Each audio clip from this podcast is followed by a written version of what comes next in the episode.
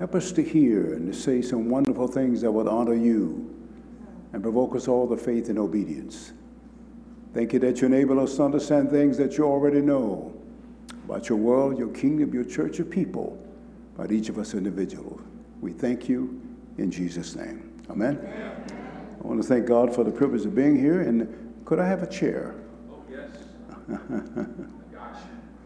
it's not because I'm old, but I will be 81 this year.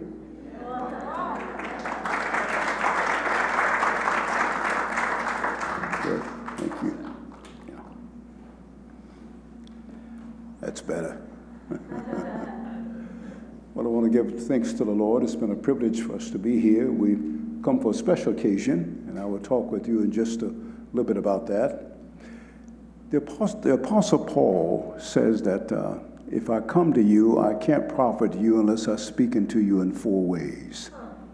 One is through knowledge, one is through revelation, one is through doctrine, and lastly is through prophecy.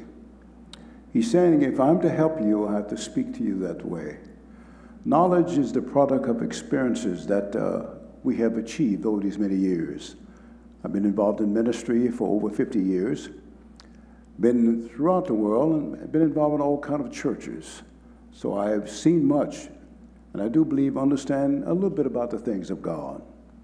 The second is what I call revelation. That's divine disclosure. That's when the Lord gives us understanding of His ways one of the things that I've learned over the last couple of years is that God is consistent, but He's not predictable. He doesn't always do things the same way. And we're having to learn a lot more about the Lord. And we've been talking about that for the last couple of, days since we've been here. Third, of course, is doctrine. We need to understand something about why we're here. What should we be doing? That's why I always love worship because worship is not simply singing, not simply pre- preaching. Worship is retelling the story.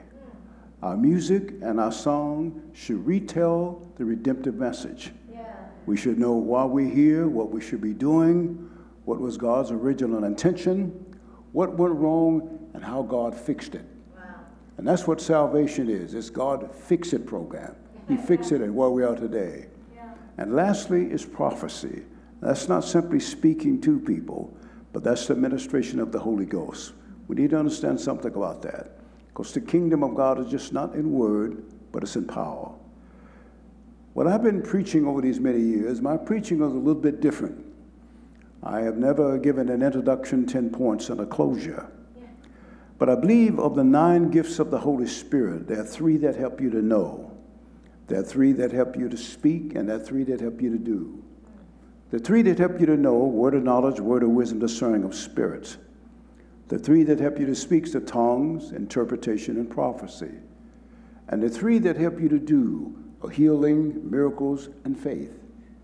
And I do believe that when I share out of the word of the Lord, I'm not short on writing. I've written about 18 books and uh, written over, I guess, maybe 500 papers. But whenever I come, I make an effort to open my heart to see what the Lord wants to have said wants to have spoken, wants to have done. And for that reason, when I speak, I touch a lot of different areas. Yeah. So I want you to know that because I don't want you to get frustrated with my speaking. Uh, when I come, I've already um, encountered someone who thinks that I come to correct people. That's not what I do. But one of the mandates the Lord gave to me at the beginning was out of Titus chapter 1, verse 5. I want you to set in order the things that are warning ordain elders in every city. And that's been my mission, is to give a word of knowledge, a word of wisdom, discerning of a spirit, some insight, prophetic word. And I do believe that the gift of faith works in me. That's a divine impartation of the Lord to believe against hope, to believe things that you think are not possible. And there's nothing that I think God cannot do. We've been here since uh, Friday, and this Friday we had a chance to meet and we shared a few things. One was about categories. Categories. I do believe that the landscape of our life is changing. That things in our world that are changing. A lot of things have happened. The pandemic has challenged us. It's challenged our faith proposition. Of course, we learned that faith does not isolate you from challenges. Yeah. You can have faith and still deal with distress and difficulty. But it challenged our concepts about God. Because we found out that God doesn't do things the same way all of the time. And so we talked about categories the other night. Categories, what are they? We need to know something about the people that are in our lives. We need to know the people that need us. And We need to know something about the people that feed us. Are people who need us, who need our presence.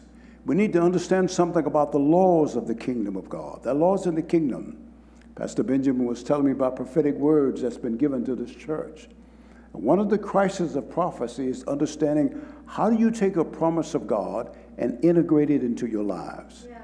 Many times we've heard promises of God. God has spoken to us and we've done nothing with it. And sometimes we get frustrated because what I'm dealing with today are people who are frustrated because things that they thought should have happened did not happen. Yeah. And that's because we don't understand the laws in the kingdom. One of the laws of the kingdom of God is the law of time. God does things in His specific time. There's the law of place. You have to be in a certain place for God to do some things. Have to be. There's the law of association. There's some people you have to be associated with, whether you like them or not. God never commanded us to like people. He didn't even command us to trust people. He commanded us to love. Love is an investment in people, but the dividends are not always predictable. You can share your love with people, but there won't always be a response. Like trust is an investment in character. When I trust you, I'm believing, number one, that you'll be ethical, that you'll be fair. But I've discovered that people don't always have the power to keep their words. So I've learned, number one, the necessity of discernment. So one of the laws of the kingdom of God is the law of place, at to be in a certain place. That's the law of silence. There are times when God makes a promise and He speaks, and there are times when heaven is silent, almost like brass, not hearing a word from God at all. And I've discovered that whenever heaven is silent, it's not that God is not speaking, but God has said all He needs to say. When heaven is silent, that's because we already know. Sometimes we can have the answer to our prayers and not even know it. So we talked about categories overnight. That is the people that feed you, the people that need you, the people that encourage you, the people that help you, the people that can help adjust you. I'll share with you many times there are three people that you need to have in your life. One is a resident skeptic, not a critic, but there needs to be someone in your life that can speak the words to you and somebody adjust you. Sometimes we don't want to be adjusted. We don't want people to say anything that we don't like. If you do that, you'll fall in a ditch. There are times when you won't see clearly. So sometimes you need what I call a, conf- a confidant, someone who could just listen to you. And then you need a counselor, someone who can hear from heaven when you don't. In my life, there was always my wife. She was the one that helped adjust me and speak things to me, sometimes speak hard words to me. Today, it's my children. They're both lawyers. And my daughter's favorite word to me is, Dad, get your mind right. Now, I'm the elder, and here my child is telling me to get my mind right. Because at times I know I don't think right. So we talked about categories. We've been talking a little bit about prophecy and prophetic language. And I want you to understand this that when God speaks a word, a true word, you need to understand that what would happen in your life, there come things in your life that make you question whether or not you heard from God. Pastor Benjamin was telling me about his brother came and gave a word out of Isaiah chapter 38, pivotal prophecy. Yeah. Because it was a time when God's people was in great distress. God gave a prophetic word about deliverance. But many times God declares the end from the beginning, but he don't give the middle part. Yeah. And the middle part has to do with process. God never tells you the things you must go through to get to where you need to go. Yeah. Before you get to perfection, you must walk a while with mediocrity. Before you get the destination, you must walk the process. And for that reason, there's something called prophetic crisis. That is, God speaks a word, but the crisis that what we anticipate is not what we realize. And that's a problem for us. God promises to prosper you, but prosperity in God is not always money. Prosperity in God is wisdom and knowledge and understanding. In fact, the Lord has been speaking something to me about the secret of the Lord. That's out of Psalms 24 14. Many times we wonder what we have to do in order to, number one, to achieve our purpose, to achieve our goals. God can give you wisdom and understanding how to navigate through life. And that's what my ministry is about. My ministry is giving you the words, the ideas, the concept to help you make the right decisions and choices, helping to adjust you, not to destroy you, but to help you, help you see things the way God sees, help you understand prophetic promises of God, and to let you know that you can have faith and still have difficulties. But hear me carefully. One word from God can settle all controversy. I say to people constantly God can compensate for our human inability. It's not by power, it's not by might, because God helps us by giving us the privilege to get answers to our prayer. Prayer is a redemptive privilege, but hear me carefully. Prayer is not only the words you speak, but it's the words you hear.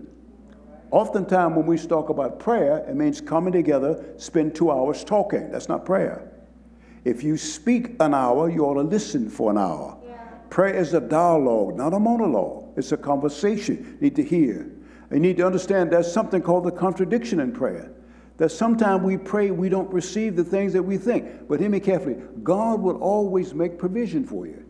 And every time I come to this place, because this is a prophetic house, that's uh, your prophetic house. This church is constantly switching new creative and innovative ideas. You're an evangelistic ministry. I heard Sonny talk about going to other nations. Most churches don't know anything about evangelism. The mission of the church is evangelistic. We're called to know him and to make him known. We're called to reach the world. It's not just about us. God has given us gifts and callings and ministry. So it's important that we understand who we are, what we're called to do and to be. Because one of the ways you please God is operating in your gifts. All gifts are equal in terms of importance, they differ in function. No bishop is higher than anyone.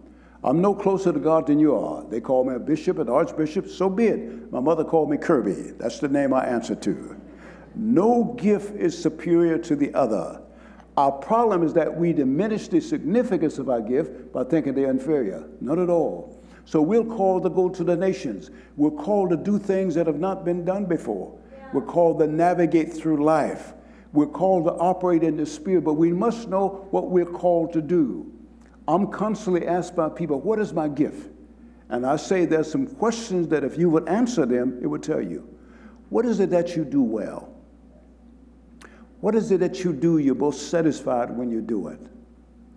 What is it that you do you're most creative when you do it? What is it that you do that other people acknowledge that you do well? And what is it that you do you're willing to stand before God and say, This one thing that I do? I'm a dentist by training, I'm a prosthodontist. I'm good at what I do. Good at what I do. I do know that. Sometimes I say to my patients, You should be thankful that God has given you such a wonderful dentist. And they will say to me, But Brother Kirby, the word says you should let another praise you and not you yourself. I said, Yeah, but you're all too slow. so I have to encourage myself if you know what it is that you do well, what is it that you do? If what you're doing always creates frustration, you need to relook at that. If what you're doing always creates unhappiness, you need to relook at that. And you need to understand there are times and seasons in God. Now, when we understand our giftings, when we understand our calling, what we're supposed to do, we need to understand something about God. I said to you, God is consistent, but it's not predictable. It's not like an ATM machine. You can't standardize God. I understand we believe if I do this, God must do that. It's not always the case. God, but there's some things we can do to cause God to respond to us wonderfully. I'll share with the people this week about the five love languages. Y'all have heard teaching on that? Yeah. Five love languages. There are things you can do toward people to bring out the best in them, yeah. such as you give them a gift. You say good words to them. You commend them for what they've done. You give them your undivided attention. That brings out the best in people. And you can know there are things you can do to bring out the worst in people if you ignore them, if you don't compliment them, if you never give them a gift. It's not the size of the gift, it's the fact that you thought about it. But there are things that you can do to bring out the best in God. And hear me carefully, children. When you do things that please Him, wonderful things happen. I'm telling you, miracles, signs, and wonders. I promise you, when God is happy, and the things that we do to make God happy, number one, is that when you give your word, keep it. The second thing you must do is that don't complain. God is big on not complaining because when you complain, you're saying He's not capable of doing what He said He should do. The third thing is that you don't remember what God has done. God is big on memory. He wants us to remember. In fact, I've been strongly encouraged in my time of prayer is having something called personal liturgy. Rather than asking him for things, I give thanks to the things that he's already done. I give thanks, not so he can hear it, but that I can be reminded. The time the Lord delivered, the time that he guided, the time that he did things for me I did not know I could do for myself. God is big on that. And when you operate in your gifts, it's pleasing to God. Emulation without revelation frustrates you. You can't emulate the gifts and callings of other people if you're not gifted. You have to be content as who you are and what you do. That's who you are. And that's what we were doing this week. We were commending two saints of the Lord, two of our bishops. We commended them. And I'm very thankful that the Lord allowed me to be involved in their lives. I had the privilege of, of consecrating to the office of bishop. They really are, believe it or not, they're apostles. That's who they are. And I looked at all the people whose lives have been transformed by them.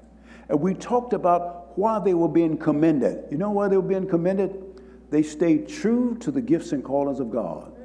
They didn't allow frustration to come into their lives. Sometimes, children, you can miss it. Sometimes you cannot achieve the purpose of which you understood you ought to be doing. But the greatest thing you can learn to do is to forgive yourself. Learn to forgive yourself when you make a mistake. And hear me carefully, just because you miss a mistake, that's not the end of the world. And so we talked this week about some admonitions of the Lord, some things that you need to do. Because we're living in a time that people are quitting. People are giving up. They're frustrated with God. Can you believe that? Frustrated with God because they think that God has not fulfilled the promise He's made to them. They think, number one, their prayers have not been answered. And because they're frustrated, they're stagnated. They don't step out anymore. They don't do things anymore because they're afraid. You can be horizontally stagnated and vertically stagnated. Horizontally stagnated when you don't trust people because people have violated your confidence. Vertical stagnation when you don't trust God. But you must understand something. What you start, you must complete. God is big on that when you make a vow. And so I've learned a principle, an admonition, he said to me. Don't stop doing what you're doing until the one who told you to start tells you to stop. That's simple. That eliminates every discussion. You don't need to pray. If God has set you in a ministry, set you in a place, you don't stop doing it, regardless how you feel. Yeah. Faith is not an emotional word, it's a conviction. Does not work by feelings, because at times you won't feel anything. Faith does not work by popularity. Your life cannot be geared by popularity. The fact that people say wonderful things about you. Whenever I come to California, all I get is criticism. Say amen. Nobody says amen, say amen. In fact, if you could say amen one time, could you do that? Amen. Oh, say it again. Amen. Oh, did you hear that, Lord? I won't hear it again. I've learned something about the fact of faith. Don't stop doing what you're doing until the one who told you to start tells you to stop. That's the law of association. There's some people you must stay associated with. I married many couples Many couples I married over the years, I say to them constantly, marriage is war. Two selfish people coming together. Each one think they have a right to their own life, their own decision. The strength of marriage is not love, it's forgiveness. Forgiveness is not memory loss, it's memory without vengeance. You have to know what to remember and what to forget. And men, I will say this to you you may forget your name, your birthday, and your first pet. But don't ever forget your marriage anniversary and her birthday. That's close to the unpardonable sin. You must understand that. So, in a marriage, the strength of a marriage is not love. Hear me carefully. It's forgiveness. Learning to remember and learning to forget. Relational integrity. I have people that God has joined together, and they allow the smallest thing to separate them. If you're in ministry, which you're in here right now, you got to understand that will come contradiction. People will leave you. People that start with you won't always be with you. You'll have what I call a John Mark experience. Sometimes people make a commitment with you and they won't keep it. Yeah. That people, for no reason, will just leave. And you got to believe that church is not just a holding place, church is a receiving, sending place. So the Lord has told me don't have emotional attachments to certain things. You better hear me. Don't have emotional attachment to a place, to a building, to a property, to a location, or even to a status, because the fashions of this world will change. I'll say this to you God makes covenant with people, not with things, not with houses, not with lands, not with cars, because the fashions of those things will change, not even with your job. Yeah. So when all of those things change, his covenant with you will remain the same. Amen. God is well able to keep his word, children, but the way he keeps it is most unusual. And today I'm dealing with people who are frustrated with God because God has not done things they think he ought to have done. Wow. But you need to understand the will of God will never take you where His grace won't keep you. Whatever God commissions you to do, He has empowered you to do. And if you spend less time saying what you can't do, you'll be amazed at what you can do. God has given you children. One of the things the Lord has promised me that He would take care of our seed. He will provide for their education and their training. He said, Be mindful of them, pray over them, discipline them, and understand that God has given you to them. But know the events and things that you go through life. Sometimes they're necessary. Sometimes you have what I call as a setback. Hear me carefully. The opposite of success is not failure, it's experience. There's some things you have to experience, some things you have to go through. I've spoken to people many times because I've been a part of one of the first mega churches in America. I've seen all kind of issues, children. Seen all kind of things happen. I've seen every conceivable challenge that people can have. I've seen people come to the end of their life, they had nothing. God is still Jehovah Jireh. He's still the Lord that heals. He's still the Lord that restores. There's nothing that's impossible with God. But my question has often been why God doesn't do something. I've learned about God not just from what He does, but what He doesn't do. Why does God let things happen? Why do He let us walk through some situation? Yeah. I'm dealing with people who've suffered loss. I'm dealing with people in the midst of great medical situation, and they want to know why. As I said earlier, you can have faith and be sick. That's why when you go to your doctor, pray that your doctor will know what to do and what not to do. Yeah. You got to remember that. Because I'm a doctor, and I can tell you at times I don't know. Huh. But one thought, one word from God can give me clarity. Wow. And if you take in medication, sanctify your medicine. Yeah. That if it will bring positive benefits and not the negative side effects. Yeah, yeah, I deal with people who won't go to doctors because they think faith and medicine are contradictory. Not at all. God created medicine, children. He put things in this world for us. And we need to use all of it psychology, sociology, all of those are benefits that God has set among us. So we're living in a time when God is doing miraculous things. In fact, we're in the midst of a reformation. God is doing things among us that like, like anything He's ever done before. Yeah, yeah, yeah. And one of the things that He wants you to get in touch with once again is the Holy Ghost. you need to learn how to integrate the Holy Spirit in your lives. You need to learn how the Holy Spirit works in your life. Some of you work through knowledge, the word of knowledge, the word of wisdom, discerning of spirit. Some of you have dreams. Some of you have tremendous intuition. Some of you are able to speak a word. Some of you sing. Some of you give. Some of you encouraging people. You need to know the people in your life. Who encourages you, and who discourages you? Sometimes I hope that one is not greater than the other. I know the people that encourage me, who are a spiritual source to me. When I get around them, something happens inside. They can say words that brings joy and excitement. And then there's some people who can suck the air out of a room. I mean, I I'm talking about. They just critical and negative.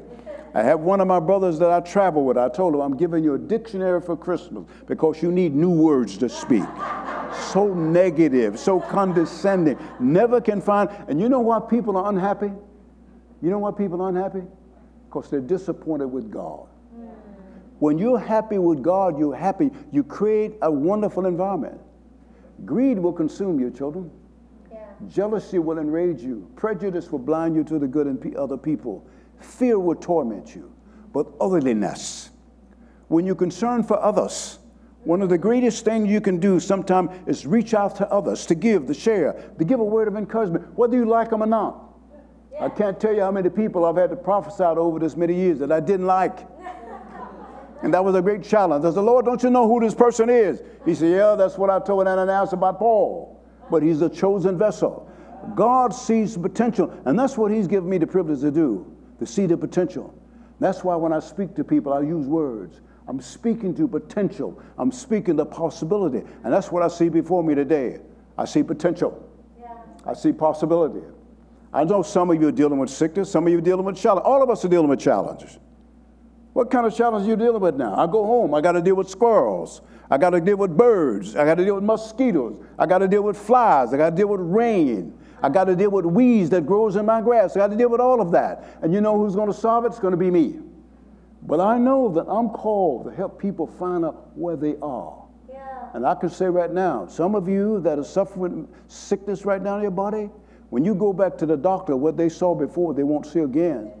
Because the finger of God is among us to heal right now. That some of you I know have different challenges, different areas, unimportant. Hear me carefully. One moment with the Lord, one divine idea from God can bring you in a whole different sphere of life. Learn to encourage yourself. Learn to strengthen yourself. Learn to know the people that God has put in your life to bring words of encouragement to you. And get to a place where you don't need the encouragement of other people. Learn to encourage yourself. Learn to say positive things about yourself. Am I making any sense to you at all? Any sense to you all? So I know I'm just in California. I know when I come to California, if I don't quote 10 scriptures, they don't think I preach. You know what I mean? You got to quote a scripture, Bible verse, etc. But I say the things that God has put within my heart. I gave you a promise some time ago. I said the next stage would be without sweat, and it's been without sweat. I promise you. And you're coming into a different space of life. But there'll be changes. Changes. The landscape of our life is changing. Hear me carefully. The landscape of our life is changing. The people in our lives are changing. The events and circumstances in our lives are changing. But I say this to you, children don't have emotional attachment to things that change. Have emotional attachment to things that are of God. The fashions of this world will change. Whether it's your job, your houses, or land, unimportant. Hear me carefully because what God has given to you, no one can take from you. I promise that. So if we will trust the Lord, and so I've come. I look forward to coming. All kind of difficulties were trying to keep me from getting here. It wasn't warfare. It was just Delta Airlines. That's all it was. There wasn't no spirit trying to hinder me. I don't believe the devil has any power over me. I don't know about you, but I've been born again. I have no generational curses. No devil has dominion over me. When I pray, I don't talk to the devil. I talk to God. Why should I be talking to a liar? That's why I don't talk to a lot of saints. But anyway, when I believe God, understand that? So I don't argue with the devil. I don't rebuke him. He has no power, has no dominion. And whenever I preach, the last person he wants to hear is me because I know I'm going to focus the people upon the things of God. God's hand is toward you for good, God's hand is toward you for favor. And I wished I had the time to have each of you to stand and speak of the wonderful things that God has done for you, to testify how God has intervened in your life. Every day when you get ready to preach or get ready to pray, children, talk about what He has done for you. That's big with God. That brings out some, I can't tell you, it makes him happy. Makes him happy. The fact that you can remember and recite the things that he's done for you. What he said, how he brought you through. And don't complain. When you complain, it's like saying that he's not capable. He is capable. He can do all things. And learn to get your attitude. Have an attitude adjustment. Faith works by attitude. I promise it works by attitude. Having a positive attitude. And learn to forgive people that have offended you. Forgiveness is victory over yesterday. Whatever has offended you yesterday, forgiveness is the victory. Hope is victory over tomorrow. And the reason you have hope is not because what something's going to happen. My faith is not based on what's going to happen, children. It's based on what has happened. He's already come. He's already destroyed the works of the devil. He's already given us hope and life. He's always pointed the way. He's always given us hope and courage and strength. He's done that. He's already healed us. If you're dealing with sickness, if He healed before, He can heal again. All things He can do. So learn to give thanks to what the Lord has said. Now, this is a house. You call it lineage. Lineage. I have a lot of terms I want to give to this ministry. It's creative ministry, innovative ministry. God has blessed you with wonderful leadership. He's put an evangelistic zeal in this place. And that's something you don't find all the way around. People want to reach out to nations. You go to places I've never heard of before. Never heard of before. And do things that God thought you cannot do. Hear me carefully. When you do what He's called for you to do, God will bless you. And I decree today, for some of you, before a month has come to pass, a provision will be made for you that was totally supernatural. And for some of you that are looking for jobs, I know that's something all of us can be looking for. I promise you, God is going to open up a door. And be glad He shut the last door because that was not the one you should have walked through. I promise you. And that's why don't get frustrated with God, but don't try to standardize Him, children. He doesn't do things the same way all of the time. Yeah. Blessings in God is not always finite. One word from God, yeah. one thought, one creative idea from God can bring you to a whole new dimension of life. And learn how to repair a relationship. Because there's something about peace. Peace is war. Peace is where you put your mind. In fact, he said, if you keep your mind up on him, he keep you in perfect peace. Peace is battling with every idea that wants to enter your mind to contradict God. And some of you have to battle with that all the time. Don't let that come into your heart. And don't let any sadness, nor dread, nor fear, don't let any of that come down you. So these are the thoughts I want to share. I think my time is over here now. Just wanted to share these ideas and thoughts to you. Don't know if they had any meaning to you all because you do what all Californians do. You just look at me. well, that's okay. I got two amens and I don't think I need no more. So I'm done with you this morning. Bless you.